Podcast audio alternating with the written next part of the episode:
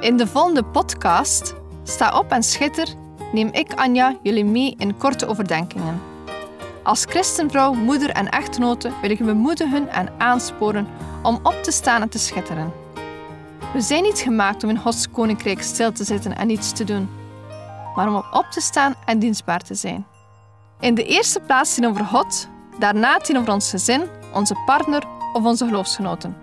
En als gevolg zullen we dan ook schitteren in de wereld. Neem je Bijbel bij de hand, want zonder Bijbel zijn we als een kok zonder eten of een zanger zonder stem. Dus luister naar, sta op en schitter.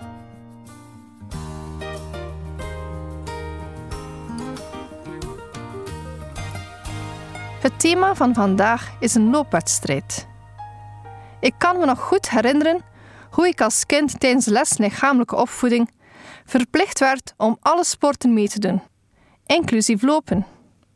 Ik had en heb nog altijd een haatrelatie met sporten. Ik weet dat het goed is voor mijn lichaam, maar ik krijg mezelf zo moeilijk gemotiveerd om te sporten. Tijdens mijn tienerjaren werd er op school verwacht dat we jaarlijks meededen aan een sponsorloop voor het goede doel.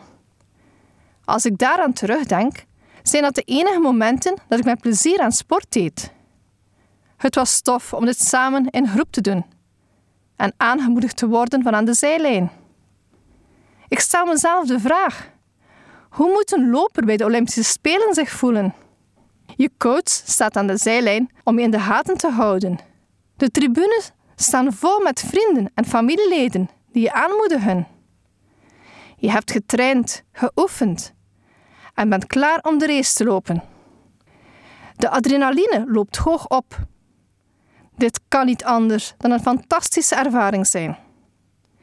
De Bijbel gebruikt dit beeld om het leven van een christen te illustreren. Laten we het even lezen. Hebreeën 12, versen 1 en 2.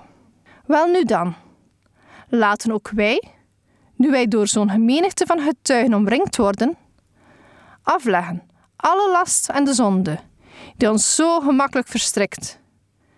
En laten wij met volharding de wedloop lopen die voor ons ligt, terwijl wij het oog gericht houden op Jezus, de leidsman en volleinder van het geloof. Hij heeft, om de vreugde die hem in het vooruitzicht was gesteld, het kruis verdragen en de schande veracht en zit nu aan de rechterhand van de troon van God. We lezen hier over een wedloop. Ons leven als een loopwedstrijd en dit met instructies. Er staat in vers 1: De menigte van getuigen zijn een bron van bemoediging. Wie zijn die getuigen? In een gewone loopwedstrijd zouden dit de toeschouwers op de tribune zijn, onze familie en vrienden, die ons komen bemoedigen. Maar in de wedstrijd van Hebreeën 11 verwijst het naar een speciale groep, namelijk de grote geloofshelden. Het zijn de atleten uit het Oude Testament, de gelovigen die ons zijn voorgegaan. In Hebreeën 11 worden heel veel van die gelovigen opgesomd. Deze opsomming is zoals de Walk of Fame. Dat is een gedeelte van het voetpad dat langs Hollywood Boulevard loopt, waarop meer dan 2500 grote, kleurige teels in de vorm van een ster zijn aangebracht. Elk met de naam van een beroemdheid uit de wereld van film, televisie, radio, muziek en theater. We spreken in Hebreeën natuurlijk niet over de wereldse sterren, maar over geloofshelden. Terug naar de loopwedstrijd. Zie je het voor je? Je staat klaar aan de startlijn. Je bevindt je in een groot stadion. Allemaal stoelen. Daar, zie je ze zitten? Abel, Henoch, Noah, Abraham, Sarah, Isaac, Jacob, Jozef, Mozes, Rahab, Gideon, Barak, Simson, Jefta, David, Samuel en de profeten. Allemaal geloofshelden. Ze hebben elk hun strijd gekend. Ze hebben tegen alles in bewuste keuzes gemaakt. Daarbij hebben ze felle tegenkanting doorgemaakt. Ze hebben elk een uniek verhaal. Maar één ding hebben ze gemeenschappelijk. Ze leefden door het geloof. En het zijn die personen die ons aanmoedigen tijdens onze wereldse loopwedstrijd. Om de wedstrijd goed te kunnen lopen, zijn er regels. Laten we die regels eens bekijken. De eerste spelregel. Leg alle last van je af. Het is als een zware rugzak die je aan hebt voor je begint aan de loopwedstrijd. Dat zou toch gek zijn om een wedstrijd te lopen met een grote zware rugzak. De lasten zijn alledaagse moeilijkheden in het leven. Vaak zijn het dingen die we vrijwillig op ons nemen. Het gaat bij last om de dagelijkse en vaak goede dingen van het aardse leven die ons gebukt laten lopen. Ik zie ouders die dagelijks van hier naar daar rijden met kinderen voor hobby's en daardoor een zware last op hun nek hebben gehaald. Anderen hebben te veel materiële zaken gekocht en hebben de last van leningen en veel werken in hun rugzak gestopt die ze dagelijks moeten dragen. God vraagt om je last af te leggen. Dit kan alleen door bewust keuzes te maken. Bewust die zware rugzak afzetten en laten staan. Een zware klus om te doen. Maar het is heerlijk om achteraf zonder rugzak verder te gaan. Als tweede regel: het afleggen van de zonde. Dit is anders dan het afleggen van een last. In Romeinen 14, vers 23 staat dat alles wat niet uit geloof is, zonde is. Dat is niet niks. De dingen die we dus uit eigen beweging of naar één goeddunken doen, ziet God als zonde? Zonde is dus alles wat je doet in onafhankelijkheid van God. Hier lees je dat de zonde je zomaar kan strikken. Strikken betekent dat iets zich om je heen wikkelt. In het beeld van de loopwedstrijd moet je maar eens voorstellen dat iets zich om je benen wikkelt. Ik kan alvast zo niet lopen. En niet alleen dat. Ik kom er door ten val. Het is als vissen in de zee, die genieten van vrijheid, maar verstrikt raken in een net. Dat net zorgt ervoor dat ze niet meer verder kunnen en ze proberen door te blijven zwemmen, vooruit te geraken. Maar het enige dat gebeurt is dat ze meer vast komen te zitten. Die vissen verliezen te veel energie, raken uitgeput en moeten uiteindelijk de strijd met het net opgeven. En zo ook het leven. Wij kunnen de wedstrijd niet lopen met zonde in ons leven. Gelukkig hebben we Jezus, die voor onze zonden gestorven is. Dus maak daar gebruik van. Keer op keer, wanneer je in zonde gaat, ga naar het kruis van Jezus. Als derde spelregel: volharding. Geef niet op. We hebben volharding nodig. Als we terugkijken naar onze geloofshelden, dan zijn ze een voorbeeld. In Hebreeën 11, versen 35 tot en met 40 lezen we over foltering, bespotting, beproeving, boeien, gevangenschap, verdrukking, zelfs steniging en in stukken gezaagd worden. Ze leden tot de dood.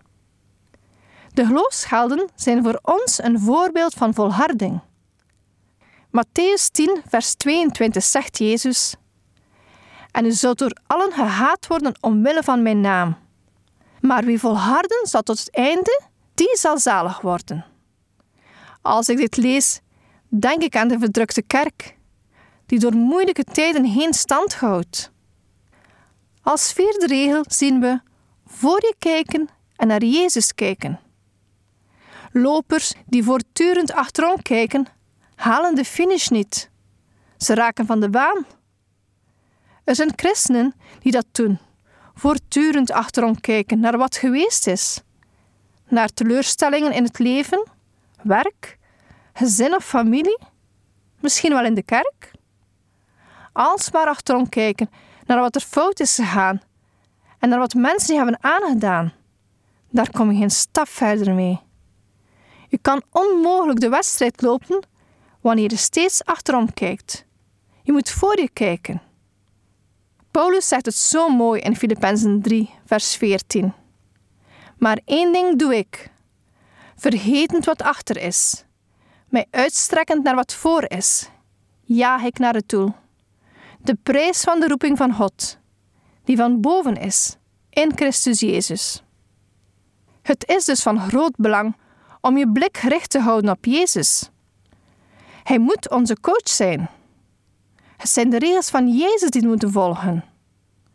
Het is leuk om te weten dat iedereen uitgenodigd is om mee te lopen. Ook wie zich anders voelt. Kijk maar naar die toeschouwer op de tribune. Ook zij zijn buitenbeentjes. Kijk naar Simpson met zijn wilde haren en koning David met zijn vreemdgaan. Ik gaf al enkele wedstrijdregels door, maar er staan nog meer in de Bijbel. Bij een wereldse wedstrijd neem je tegen een ander op, maar bij de wedstrijd van het geloof gelden andere regels.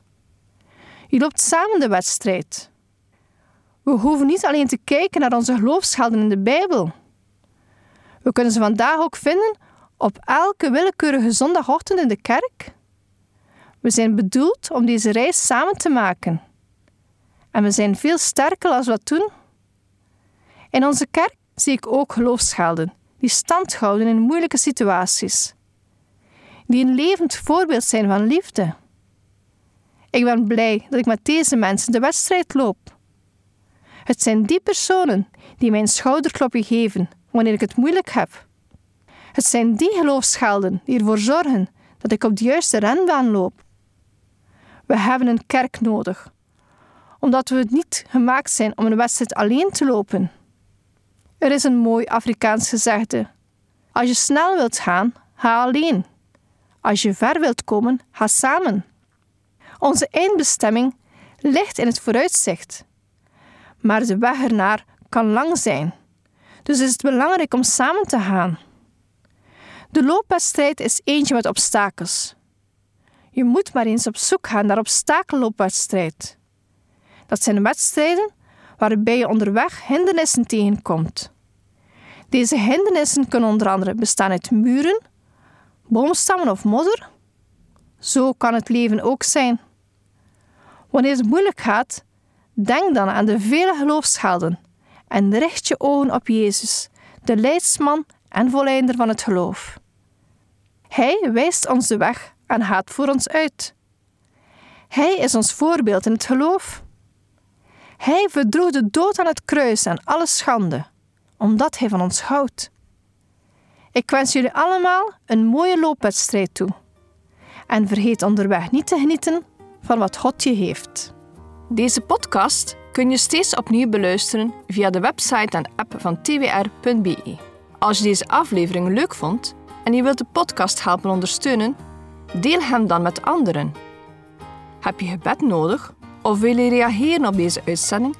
Zend dan gerust een mailtje naar anja.twr.be. Bedankt voor het luisteren.